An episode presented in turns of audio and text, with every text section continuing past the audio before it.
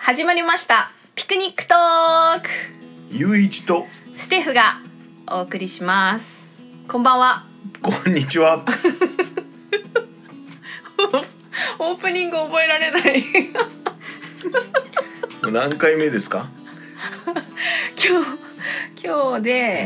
えー、9回目ですかねあ9回目はい9回もやってんのにオ先ープニング週トークが覚えられません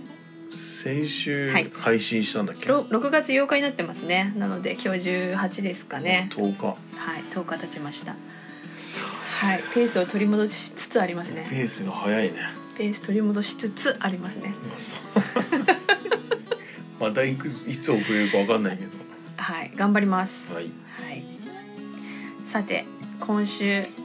はあのあそこ行きましたねあの雑司ヶ谷っていう場所があるんですよ東京の池袋の近くにそこの岸母神っていう神社がありましてそこで手作り市っていうのをですねまあえー、と月に1回日曜日にやってるんですけども、うんそちらに行ってきましたどうでしたうん、うんまあま あそうね。まあちょっと益子に雰囲気若干似てましたね先週お伝えしたあの益子の陶器市、まあ、クリエイターの人がたくさんいて、まあ、お皿売ってたりとか、まあね、自分で作ったアクセサリー売ってたりだとか、うんはい、ドライフラワー売ってたりだとか、まあ、益子は陶器ばっかりですけどあのなんか2年ぐらい前に行ったんだっけ、三3い年やぐらいはいや昨年行っ昨年たんじゃないかな、うん、毎月やってるんですけど多分同じぐらいの時期だったと思うんですけどあんまり変わり映えしない感じが変わりはしない まあいつもああいう感じなんじゃないかなうんがやる人決まってんのかな。あやれるも応人募制ではしょだうんって。そう抽抽選なのかなまあ審査制かな、うん審査制審査してやるみたいなんですけど、うんだってほとんど同じような感じだったよね俺なんか。イメージはね、う別ん、にまあ繰り返しディスるわけじゃない繰り返し出ているクリエイターの人がいるんじゃないですけどかなんねかあのドライフラワーの位置もあそこだったような気がする。あ本当さうんうんうんはいはネガティブキャンペーンですかい。いやいやいやそういうわけじゃないんだけ ど、はい、まあ、新しいクリエイターをさ、うんうんまあ、どんどん入れた方がいいんじゃないかなって面白いんじゃないかなとあーまあそう入ですれてんのかもしれないけどさ、まあ、入れてるんじゃないですかね、はいうんまあ、私はあのハーブティーハーブティーっていうのかな、なんかあのご自身であのハーブをハーブをブレンドして、はい、やっているクリエイターの方とお話しして前回来た時もすごく気になっててでも売り切れちゃってたんで今回はまあちょっと早めに行ったんでまだあの売ってるものがあったんで買わせていただきました。えっとアトリエフートさんっていう風風に扉って書くんですけど、風にととって書くんですけどフートさんっていうあの女性の方で、はい、ご自身で調合してねうん、ハーブをっていう感じででパッケージがすごい可愛いんですよねあのご自身なんかイラストも描くらしくてイラストレーターみたいな感じでもあるらしいんであのパッケージすごい可愛いなっていう感じで、はい、ゆうちさんとステフ合わせて4つ買ってしまいましたお茶を。はいうん、私も釣られてつらいなんか話してたよね何話してたんだっけ。自分で調合してるんですかとか聞いたんだっけうん、あそっかはい。なんか資格を持ってるみたいだけど、うんうんでねみたいな独学でみたいなことをおっしゃってて、うん飲んでないけどはい飲みたいと思います なんか青くなるおお茶とかね今、うんあのあ売ってますけどすごい綺麗な色ですね、ううんうんバタフライピーっていうブルーになるあのハーブティーが流行ってるみたいなんですけど、うんこのフートさんのはすごい海みたいな綺麗な色であのラダーっていうラダーって、まあ、はしごって意味なのかなラダーっていう、あの種類のお茶ではいローズマリータイムローレルバタフライピーということでバタやっぱバタフライピー入ってますね。うんあの真っ青に海のような綺麗な色になるということでとても楽しみです。うんよかったね会えてはい、ありがとうございます。もうちそょっれとがあの行きたかったチャンスがあれば行きたかったんで、あのあえあえて少しお話できて、あの物が買えてとても嬉しかった。はい よかったですはいはね。い。ゆういちさんはなんかないですか最近の。最近はもう、は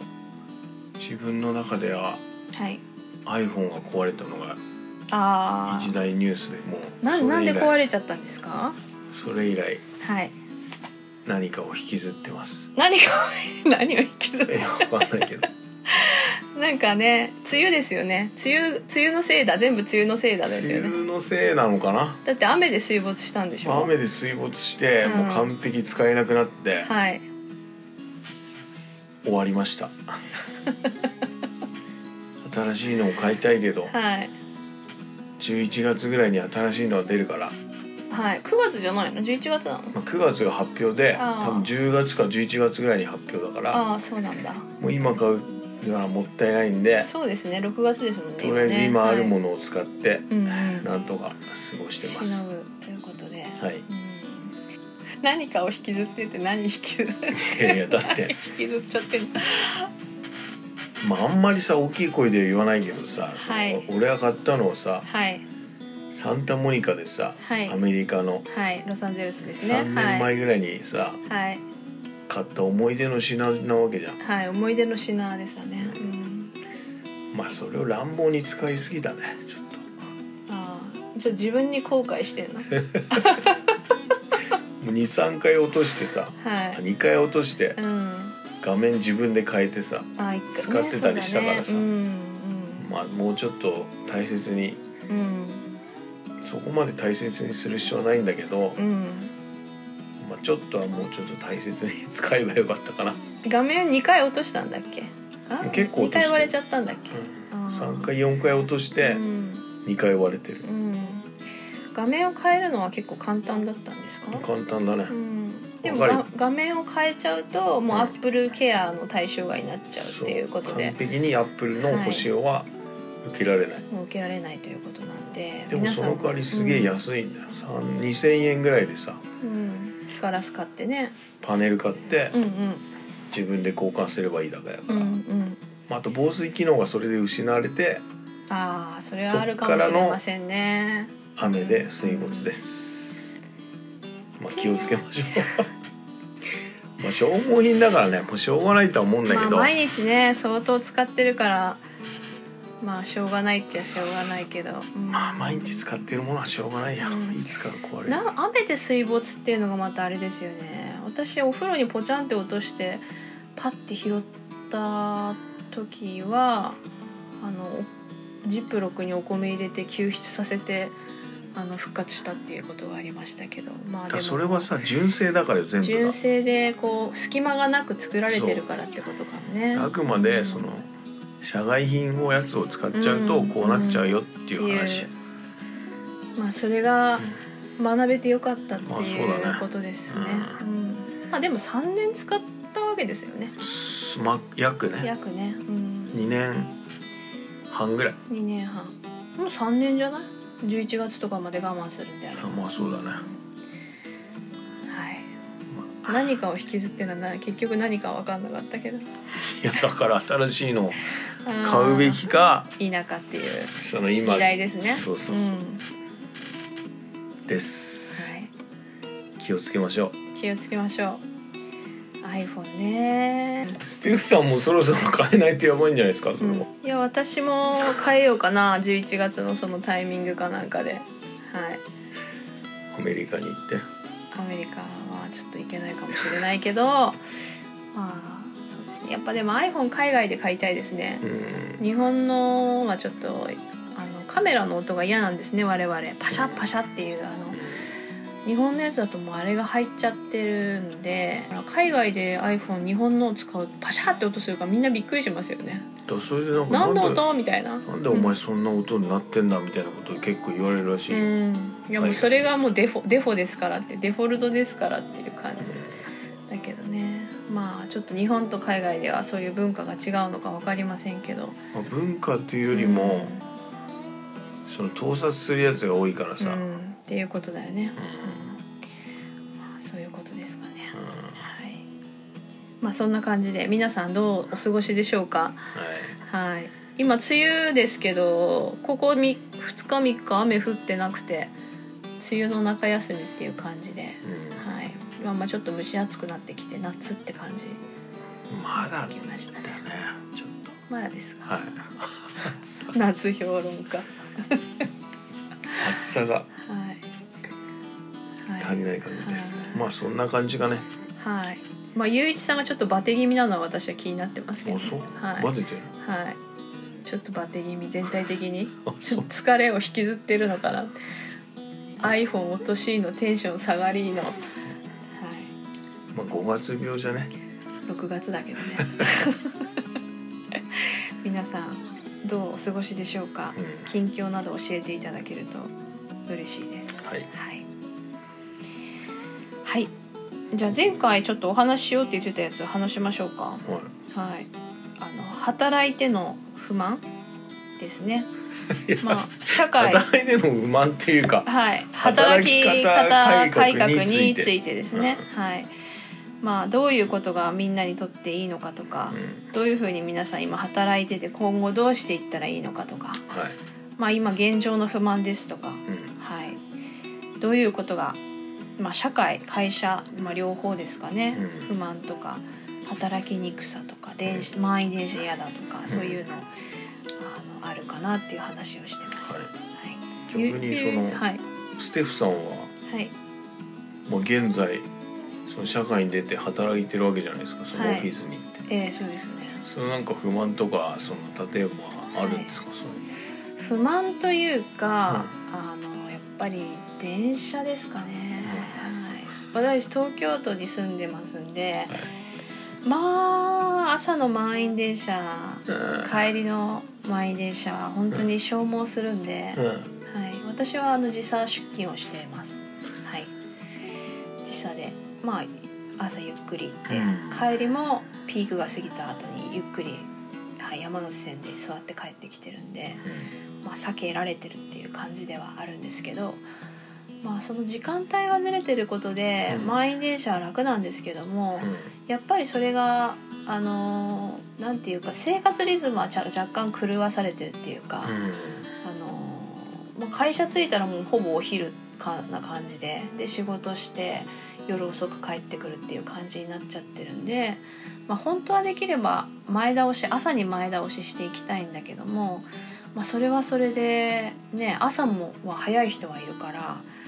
またそれは混んでるしどうしたらいいのかなっていうのはあります。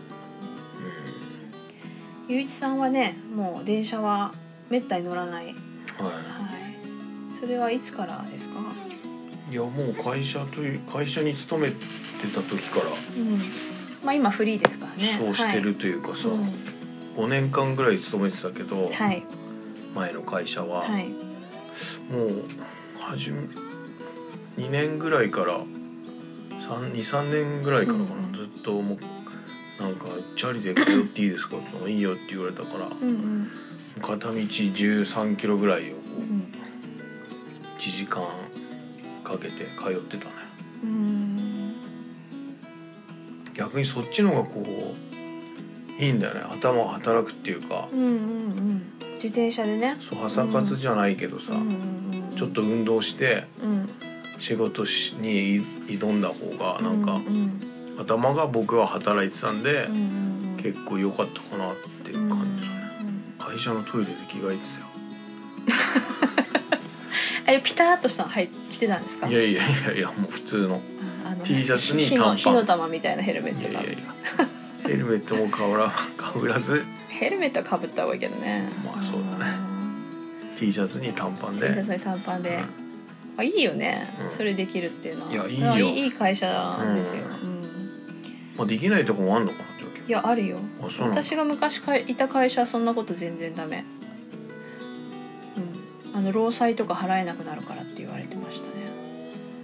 たねえでも勝手にやっちゃえばいいじゃんダメなのまあ勝手にやってもし事故ったら会社は何の責任も取ってくれないね労災っていうのはほら会社の通勤時間も全部入るんでうんうんそれは禁止されてましたね自転車通勤はいいはい禁止でしたえそんなの自由じゃねえでも電車で来てくださいと交通費払うんでっていうことがありましたね。はい。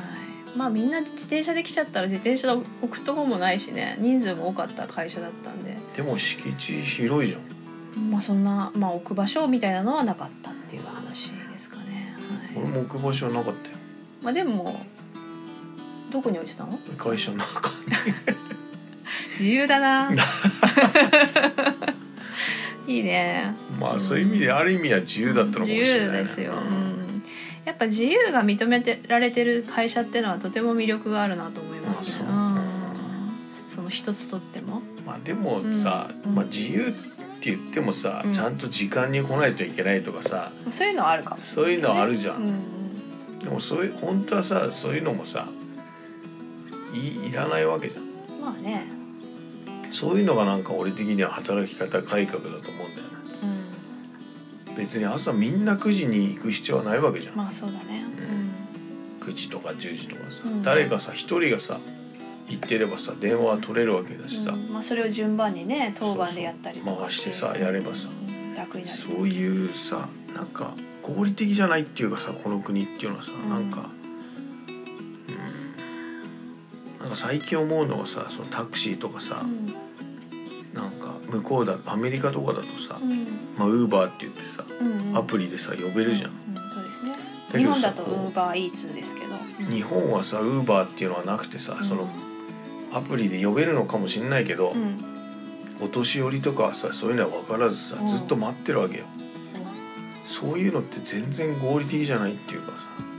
そうねだっていっぱいうよいよしてるわけじゃんそのタクシーの人、うんうんそういう人がさその待ってる人にさすぐ行けないっていうのはさ合理的じゃないじゃん、うん合理的ではないよねだからなんかもうこの国っていうのは合理的じゃなくてさ上からの指示というかさそういう圧力が圧力で仕事をしてるんだろうなっていうさそういうイメージがあるんだようんどうですかねまあ圧力っていうか長い間の慣習を引きずってるっていう方が近いかなっていううん私は思うかな、うん、例えばさ朝来るのさ自由ですよいつでもいいですよって言われたとしてもまあ若い人はどうかわからないけど大体のそのまあ50代の人とか60代の人とかはやっぱり9時前に働8時半とかにピシッと来ると思うよもうそれが体に染み込んでる働き方だからだけどその働き方を若い人も同じように働くっていうことじゃなくて自分で選んでそれでそこういう働き方を自分はするんでっていうのでお互いにこう認め合って別に朝9時来てもいいと思うんだよね。それを選択できるようなうん形にしないとあのなかなか難しいかなと、まあそうですねうん確かに思うし、まあ、昔はねその男女いたとして男の人が働いて女の人がお家でああのうちの家事をやるっていうのがほとんどの家庭そうだったわけなんでそうなるとやっぱり今は女の人も働いてたりとか男の人も家事やらなきゃいけないっていうまあ両方とも家事の分担もあるわけなんでね子供の育てるとかそういう風になってくるやっぱりそうフレキシブルに動かさないと無理うん 無無理理ですよね皆さん無理じゃないですか本当無理ですよね無理無理言って申し訳ないけどうんどうしたの一人で暴暴走して暴走しちゃったはいまあちょっとそういう風に思ったりしますかね、まはあそうだねい、上からの圧力、うん、まあ昔からの慣い習や結局さうん圧力っていうかさ、結局その上の人たちは来てるからさ下も行かなきゃいけないみたいな感じになるわけじゃんそうするうんうんうんとそうじゃないじゃん、まあそうだね、ううんそれそれはでもちょっと圧力あるわけじゃんまあそうだね昔からの慣習で上司が来る前に来来て、まあ、昔なんかテーブル拭いたりとかお茶汲んだりとかっていう業務もあったっていうことも聞いたことがあるんで、まあ、そう思うとう今上に立ってる人が率先してフレキシブルにやっていった方がいいのかなと思うけどその上の圧力に屈しない若者の力っていうのも大事かなとは思ったりしますね。うんまあそれは何大何言って切んだっつってそれは大切なんだけどでもさ、まあ年功序列はさいつまでだっても変わらないわけじゃんまあでも崩れてきてはいるんじゃないですか。そうなのうん、と思いまもうそれは思うけどね。うん、最近は分からないけど、うん、崩れてきてるんじゃないかなっていうのまあは。崩れてきてるんだったらなおさらさ、うんそういう感じでうんうん。そういう早く来たい中年の人たちはもう早く行かして、ん早く帰らせて、うんうん。そういう感じでうんみんなやっていけばいいんじゃないか、うんなんか無駄にそのさいる必要ないっていうかさ、うんみんな無駄なことばっかりやってるからさ、うんうんそういう残業したりさうんそういうことになってるわけだかそうだね、うん、果たして今どのぐらいの会社がそういうまああの旧態依然とした昔ながらの働き方をしてるんでしょうかねわかんないそういう統計ってあるのかわかんないけど少なくとも私が今勤めてる会社ではそういうのはあんまりないですねら、。まあそれはいいんじゃない、うんなので現状ね皆さんあのどういう風になってるのかなとかあと新卒で一括して採用みたいなのも今後どんどんなくなってくるだろうし新卒採用みたいなものもね、だねはい、なくなって変わってくるんじゃないかなと思っていますね。あとなんかハイヒール女性が履くのはしんどいみたいなのなんか靴みたいな運動らしいんですけどなんで女性は職場でハイヒールを履かなきゃいけないか問題っていそんなこと言うんだったら革靴だっていらない と思ううもうスニーカーでええやんっていう話だよね。うんなんかスニーカーで言ってたよ、うん、だよね。まあ、私もその東日本大震災があった時にあのスニーカーがいいなって思ってそれからもうほとんどスニーカー履いてましたね、はい、職場で、まあ、そういう人多かったですよね、うん、なんかスニーカーって言ってもあの派手な色のとかはちょっとなって抵抗があった場合は黒っぽいものを履いたりとかあのしてましたけど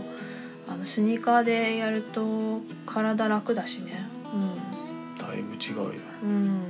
楽ナイキのエアマックスみたいなねかかとがふわふわしたものを履くと全然疲れが違うっていうか、うん、うんっていうことですかねなんかオーストラリアの会社の状況っていう話を前回ちょっとしらっとしてましたけど、うんあの私たちが見た動画があって、えっと、バイリンガールチカさんっていうのあのご存知ですかね皆さん YouTuber のバイリンガールチカさんっていう方がいてその方が、えっと、オーストラリアの会社に行ってみたみたいな動画が上がっていてねそれを見てたんですけどどうでした、うん動画に関しては、なんかみんなさ楽しそうに働いてるっていうかさうん、うんうんなんか自分の時間を大切にしてるというか仕事は仕事なんだけどちゃんと4時に帰るとかさうんうん自分のアフターファイブじゃないけどうんそういうのを大切にしてるっていうイメージだね。うんやっぱこうなんか日本はさ仕事は仕事みたいな真面目にやらないといけないのが仕事みたいうんな仕事中に遊んじゃい けないうんうんうんうんそういうなんかイメージっていうかうんそういうのがあるねうんそこはちょっと違うかなっていうう感じだね。んだよねあの私が昔お仕事してた日本人の方が主にオーストラリアの方と仕事をしているっていう方がいてその時話したのはあのオーストラリアの人は、えっと、ちょうどクリスマス前ぐらいの話をしてたんだけどもうんかなりクリスマスよりかなり前の時期だったけどもうオーストラリア人は休暇に入っちゃったから連絡取れないんだよねみたいなことを話してました。えもうこんな時期にですかっていう話をした覚えがあるんでもうかなり早めにホリデーに入ってっていう感じでそのオーストラリアの人と仕事をするわけだから日本人もその前倒しであのそれに合わせて仕事をするっていう感じですね。なんか、うん、ゆゆったりとしてるのかなっていうふうには思ったしあの私が前にアメリカに留学した時に同じプログラムで行った半分の人たちがオーストラリアに行ったんだけどもやっぱりかなり影響を受けて帰ってきてましたね。うん、なんかゆったりとして穏やかに、まあ、大丈夫大丈夫っていう感じの、うん、いう感じでしたかね。そうですねあとなんか友人が今ドイツで働いてるんだけどやっぱりドイツと日本もかなりまあ真面目で言えばドイツも日本も結構真面目な方ドイツ人はね真面目って結構言われる方だと思うんだけどもあのそのはその方が言っていたのは、まあ、なんかガツガツそんなに働かなくても在宅とか無理のない範囲で働くのもいいのかなみたいな話をしてました。なんか同僚が腕を骨折して2ヶ月ぐらい出出勤してきてないらしくて 日本だったらもう腕が骨折しても足が動くなら会社来れるだろうってななるだろうなって腕両腕骨折したんじゃないだろうし片腕だけだったら左手で電話でも取ってくれよみたいな話になりそうなもんだけどあの2ヶ月ほど来てないみたいまあそういうことかなと思ったりしますね。うん別にね腕折っちゃったんだからしゃその間は別にゆっくりはたして治療をして治すっていうのも選択肢にありかなまあそもそも会社に行く必要あるのかっていう問題はあるよね、うん最初。まあ自宅でもねうんできるだろうし、まあ、腕骨折してるとさいろいろな日常のことのスピードが遅くなるわけじゃん料理したりとかそういう時間がね会社行くとなくなるっていうのもあるだろうし。まあ腕骨折うん骨う折んするしないもあるしさ、そうんの普段のさ人がさ、うん何にも健常な人がさ、うんうん会社にまず会出社する意味はどこにあるんだっていうそこがさ、うんなんか疑問なっていうかさう、んまあその週1回は必ず出社いけしないといけないっうんうんていうのは分かるんだけど、うんだけどその残りの4日はさ行く必要はないと思うんだよな。うんまあでも職種にもよるんじゃないでいすやかもちろんそうなんだけど、うんうんで行く必要はない人もいるっていうことを言ってる、そうだねその毎回毎日毎日うんうん9時にうん席についてないとかいけないとかさ、うんうん毎日9時に朝礼しないといけないとか さ、うんそういう無駄なことはしないでさ、うんそうもだっとねもう自分の時間を大切にしつつ会社の中中っていうか会社のために働くっていうのがうんもう少し必要なんじゃないかなっていううんそれがなんか改革のような気がするんだよな。うんそうすればもうオフィスはいらないわけよ。まあねそうだよねまあいる人もいるんだけど、うんうんなんかそこら辺のこう根本的なさ、うんうんうん行く行かないとかさ、うんそういうところだと思うんだよね。改革ってさ、うんうん行き行くのがありきで考えられてるっていうかさ、まあそうだよね行くのがありきまあ行く人が標準的で、で、まあ、在宅も選べるみたいな感じだけどそもそも最初の契約の時にさこういう仕事を任せますつきましては家で何日、まあ、会社は何日ぐらい来るみたいなのを契約に盛り込んどくといいんだろうねとも思ったまりあすそるれが自由に選べるのがいいよね。そうだっねてうん家で仕事したくない人もいるわけだから、まあそうだね。だからそれはもうそういう人は会社に行ってもらってう、んうん家でやりたい人は家でやるっていうさ、うんなんか家家にやることがさこうサボってるみたいなさ、うん。そういう人もいるっていうかさそんな人いんの？いやいるよええうんだからなんか外注とかさ家でさやる作業ってさん安いじゃんすごいあその文字打ちにしろあ。さ、うん。そっか。めちゃめちゃ安いようん。その会社に行ってやるっていうよりもうさ、ん。そこそこで時給が発生するからパフォーマンスは一緒だと思うけどそうねパフォーマンスはむ一しろ緒いいかもしれない静かでできそてそいつのそいつにとってはいいかもしれないうん、うん、そうだよねだからそういう古い古いっていうので片付けるのはどうかと思うんだけどそういう硬い人がいるっていうか、うもっとさこうもう2020年ん、にはい差し掛かろうとしてんだからさ、うんもうもう少しこうさらなるフレキシブルにさうんやっていかないとどんどんうん減ってきちゃうわけじゃん働く人が。まあそうだね、うん、まああれかもねもう子供時代の時から始まってるかもしれないねあの学校に行かなきゃいけないっていう話だって皆勤賞ですって言ってもてはやされるわけじゃん確か毎日休まず来ました遅刻もありません朝例えば8時20分にきっちり来て早退もありませんで表彰されるわけじゃん表彰されるっていうことはそれが素晴らしいっていう価値観なわけでしょでもそれって別に素晴らしいでも何でもなくてその学校の都合に合わせて自分の生活を変えてるっていうか学校自体はさがい会社あ会社じゃない学校に来てもらって子どもたちがにうん一斉で教えられた方が効率がいいわけよだけどもそれっていうのは学校の都合なわけで,、で学校に来てほしいからやっぱ解禁、まあ、ちょっとうがった見方ですけど解禁賞を設定してそう来る毎日毎日来るっていう、はいうん、でもそれができない人もいるし会わない人もいるっていうだからそれで不登校とか不登校っていう言葉になっちゃってるけどあれも本当はね選べたらいいんじゃないかなそうとは思いねます。お家でも勉強できるようにあのできるお家でも勉強できることを選べるようになれば、別に不登校であろうと、まあ、在宅勤務みたいな在宅学校じゃないけど、うん、そういうことができるようになればあの、ね、病気がある子どもとかも同じような教育を受けられるだろうし、まあ、それ皆さんこう子どもが集ま集まってさなんかこう関わってっていう大事さももちろんわかるんだけども別にそれを毎日朝から晩までやる必要はないっていう一人で育む時間も必要、今の子供は忙しいと思うんで自分のね内面に閉じこもっていろいろ考える時間とかっていうのは大事じゃないかなとは思うんですけど、だねはそんな感じだねい、そんな感じですかねまあ実態がもうちょっと私は知りたいなっていうのがあります今どのぐらいの会社の会社が在宅勤務を導入していてどんな状況なのじゃかあゲスト呼ぶしかないかだね誰かのね働き方をね聞きたいもんですよね。う、うんんぜひ某パソコンメーカーに勤めてるやつと某パソコンメーカーに勤めてるやつとかちょっと、うん、そうで某す新ね聞社に勤某めて新る聞社に勤めてるそうだね ま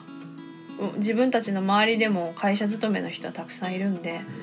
あのいろいろ聞き今後聞いていきたいなとは思ったり、まあそうだねうんしています。ははい、真面目かい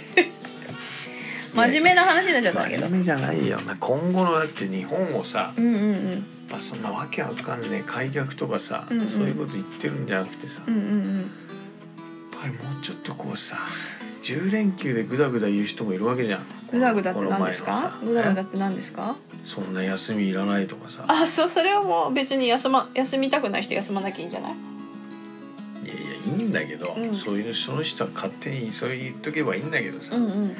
でもせっかく与えられて休みなんだからさそれを楽しめばいいわけじまあね。ゃん、うん、うんそんないらないとかじゃなく てさたった10連休でそう言ってんだよまあそう海ね。外なんか1ヶ月とか2ヶ月そうだぐらいね休むわけじゃんそ,、うん、そうですそうです。の人どうなっちゃうのそしたらうん。まあその10日に何をしたらいいかわからないっていうあの普段遊ばない日本人の弊害が出てるって感じかしらね。うん10日なんかもあっという間で光の速さで終わっちゃいましたけどねまあいろんな人がいますねまあいろんな人がいるのはそうなんだけどさ、うんでももう少しこうメリハリというかさ休む時は休んでっていうのは必要じゃないまあそうだね、有給をしっかりと使って私も有給全使いの達人だったからねまあ、有給にこう日数を決まってるっていうこと自体がもう終わってると思うんだけどねあやっぱそんなのさ仕事してればさいくら取ってもいいじゃんな何日取ってもあまあそうねうんまあ便宜上決めているんだろうけれどもまあそもそも有給をと取らずに消化できずに終わる人ってのもなんか信じられないけどいるらしいんで俺はそうだってお前ええもうその分サボりまくってたかまあでもやることはやってたわけらだ俺からはねやることはやってるよもちろん、うんうんそうですね、うん、なんか海外アメリカ行った時にあのびっくりしたのはあのまあ新卒っていう概念ももちろんないっていうのは知ってたんだけど就職する際にあのオファーみたいなものがあって何々何々何々何々何々って、まあ、細かく業務内容が書いてあるんだよね。それをそれをできる能力ある人を雇うしそれ以上でも以下でもないっていうかそれをやれば OK っていうオファーの出し方ででいつきましてはいくらですとでこういう、まあ、福利厚生みたいなものもあるっていう話で契約するんだけど日本は勤める時はほんのほいほやーんとした仕事内容しか教えてもらえないっていうか。まあ分かりやすいのは総合色であるよね総合色って何って話なわけですよ新卒採用の時も総合職とかあったけど何でもやれっていうことじゃんだから再現ないですよねうん簡単だけどだけどアメリカとかの給食する際にはまあ細かく職務内容が書いてあってでさらに言えばどういうふうにキャリアアップしていくかも書いてあってうんお金も書いてあってっていう感じ日本なんてそのキャリアのキャリアアップのさこう階段みたいなもの、まあ、お金のこととか全然なんか明らかにされないじゃないあれって何なのかなって私はいつも、うん、思っていますぼやっとしてるよねぼやっとしてるだってそれをややれる人を探すわけじゃんその仕事をやれる人ねえ言っちゃえばなんか性格とかは別にどうでもいいっていうか、そのまあ、気が合えばね職場の人と気が合えばいいいいんだけどなんかそういう大変なんじゃうん、そういうことを、まあ、総合的に何でもできる人っていうかさあの柔軟に何でもできる人って意味なのかもしれないけどそこは私はもう全然あの理解できない、うん、し海外の方がいいなと思ってしまいますね。まはいあ曖昧な国だからうんうん、そう何に何にしろ、ですね、はいまあ、そんなとこでしょうかはいはい、またこの働き方についてはあの他の方の話とかも聞きたいんではい皆さんぜひお寄せください。わかりましたは難しいねい、そう、ははいい、まあ、自分が会社を作っちゃえばさそんなの難しくないんだけどさ、うんやっぱどこかにそ所属するっていうことはさとても難しいよね。難しいしうんそれを破るっていうのはなかなか自分でルールを作ったりするのは難しいっていう、それは難しいって言ってるうん、うん、難しさのどういうことがその人にとって難しいって違うから。だからまずさでもさ入った人はさそんなこと考えないからうん、俺たちみたいなこととりあえずさその規則に沿ったうん、ことをやっていくだけだからみんな、うだん、うん、けどそうじゃなくてうん、それ以外のことも考えないといけないし、んどうしてこんなに毎日来ないといけないんだとかさ、うんそこからまず疑問を、ま、生んでからそうね。ちゃんと考えないといけないわけじゃん。でも、うんほとんどの人がちゃんと守ることだから大事うん、有給も使うのか使わないのか知らないけどその会社のルールを守ることが前提で入るわけだから、俺たちみたいにどうしてこうなんだろうっていうのはあんま考えてる人はいないと思うんだよ。そうかな。いやいないと考思うよえてんじゃないの？いや意外いないと思うよあんまり。そうかしらねいやそこはちょっと私わかんないですねさすがに考えてんじゃないって思思っちゃうけどねいろいろいや考えてないとうんまあそれは特にうんうん上の人50代とか60代とかまあでもわかんないですよゆういちさんも企業を離れても数年経ちますし、うん私が入ってる企業もちょっと特殊なところだしあの一般的な企業あの日本の多くの企業のそのが考えてることから少し私も離れてる部分があるからそうだと思うっていうことまでしか言えないっていうかそんなこと考えてる人がめっちゃいたらこんな働き方改革なんて言うわけないじゃんだってうんそうそれはそうですけどね。なとりあえずはその働き方改革についてはじゃあここまでということではい、はいまあそのサンプルとしては後でまあ誰かにちょっと友人なり聞いてみてさまたフィードバックしたりしますんでお楽しみにしてください。はいまあ10日前に出して久々こうキンキンで出してみたけどどうですかなんか話題とかはさなんていうの収集が大変収集大変じゃないですね、うん最近私が見た YouTube の動画で、とてもいいのがあったので紹介しますけど、ほらえっ、とですねテッドって知ってますかテッドあの公園みたいなやつそうそうそう、うんテッドの札幌でやったやつなんですけど、うん勤上松上松勤さんっていう人の講演がとっても良かったので、皆さんテお題はテッド上松勉さんで検索「ホープ・イン・バイツ」っていうあのやつなんですけどあオのープンインバイトそうあの北海道に住んでる方で社長をやってるんですけどあのリサイクル磁石の会社を起こして仕事をしてたんだけど子供の時から宇宙が大好きで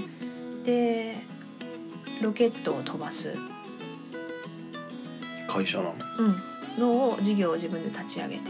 何度も何度も飛ばすっていういう話なんだけどホリエモンのやつになっちゃうホリエモンのやつではないと思うんだけどその植松勉さんの話がすごく引き込まれてとっても良かったっていうのとあとその植松さんは子供の時にあの勉強があんまり好きではなくって勉強しなくてでも宇宙のことが大好きででおばあちゃんとかおじいちゃんとかもその夢を応援してくれてたんだけども小学校の時に、まあ、学校の先生にそういうことをやっても意味がないみたいなことで否定され続けていてやる気がなくなっちゃったんだけどっ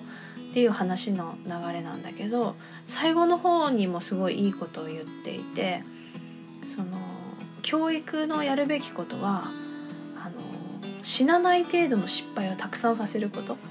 だっていう話をしててそれはとっても私に響きましたね。それヨーダじゃんまあ、ヨーダかもしれない。ヨーダかもしれませんね。この前言ってたじゃんヨーダうん、ヨーダも言っていた。まあ、結局。ね、あの死ななければ。失敗しても。まあ、かすり傷ではないけど。まあ、成功のもとになるので。失敗をどんどんしましょうっていう話なんですけど、すごく良かったので。皆さん20分ぐらいの動画なので、まあ、20分にしてはすごく内容のとてもいい動画だったので見てみてください上松勉さんっていう札幌の俺たちもなんか一回行ったよねそのテレビ一回東東大のテッドを見に行ったことがありますね東京大学でやっていた、はなんか3人ぐらい出てきたような気がする、うんもっとかなわかんないい、そう一回気に入ったことがありま見にし行たっねたね、うん、えテッドは面白いよね時々私は見てるんだけどーまあそうなんだはい上松勉さんのはすすごいとっても良かったので見てください最近の気になる海外ニュースは海外ニュースはやっぱり香港の香港のやつだよデねモじゃない、うんすごかったねすごいよね、うん今なおってとこだよねきっとねまあ、ステフも言ってたけどあそこまでさやっぱ熱くなれるうん政治っていうか、うんまあ香港香港たらしめているもの、まあ、これを譲ってしまったらもう香港は香港でいられないっていうことをみんなが分かっていてそれに対して行動できるであの催涙弾とかも投げられてさやられても立ち向かえるっていう話がすごいし、うん、で暴徒化してるとか言われてるみたいだけどなんかツイッターで動画見たけどもなんか救急車がパーって通ってきた時はファーっとみんな道開けてあのその救急車を通したりとか全然ボートじゃないんだよねなので催涙弾で対抗してたりとかするっていうのはどうなのかなと思ってしまあ行ってみないとわかんないからねそまうのさ、ニュースはほぼ、うんうんまあ、フェイクではないけどうんちょっとまあ誇切りと張してるって切いりうか、取ってるわけだから実際どうなのかわからないけどでもすごいなと思ったし、うん、なんかそういう自分の国に愛着を持ってうんうん香港に対してもう中国に譲らないということを言えるっていうのはやっぱり自分の国が好きだかうんそうだねらだなというのはすごいいいことだなと思いましうた。んうそうんだねじゃあ今週はこんなところですかはい、じゃあお便りをはいお願いします首を長くしてお待ちして あのなかなか私たちも更新できなくてうんあれでしたがまた通常運転で行きたいなと思っていますのであそうなの個人的にはあまあそうできたらいいなって感じで、はいはいまあ、なので、えー、ツイッターでしたっけはいツイッターか、えーメールではいお何待でちしもいていおのりでますなんか夏休みの予定とか聞きたいな私は皆さんのはい夏の夏休み取れますかね 夏休みえ取らない人いるのかなといるかいるかいるでしょいるでしょそれは時々夏休みを冬休みぐらいの時期に取ってる方とかいますもんね本当お疲れお様前でとっすつってっていたう秋かに、うんまあ秋うんそうですねはい、ずらして取った方がうんいい人もいるうんで、んまあそこはのはサマーの間のお休み、うん、はどうされるかとかも教えてほしいですい確かアジア行くんですかね皆さんまたラオス行きますか ラオスリピーターの 方のお便りが前ありましたけどはい、にはい教えてくださいじゃあはいまた来週はいまた来週のつもりではいじゃあ録音したいと思います皆さんありがとうございましたはいバイバイバイバイ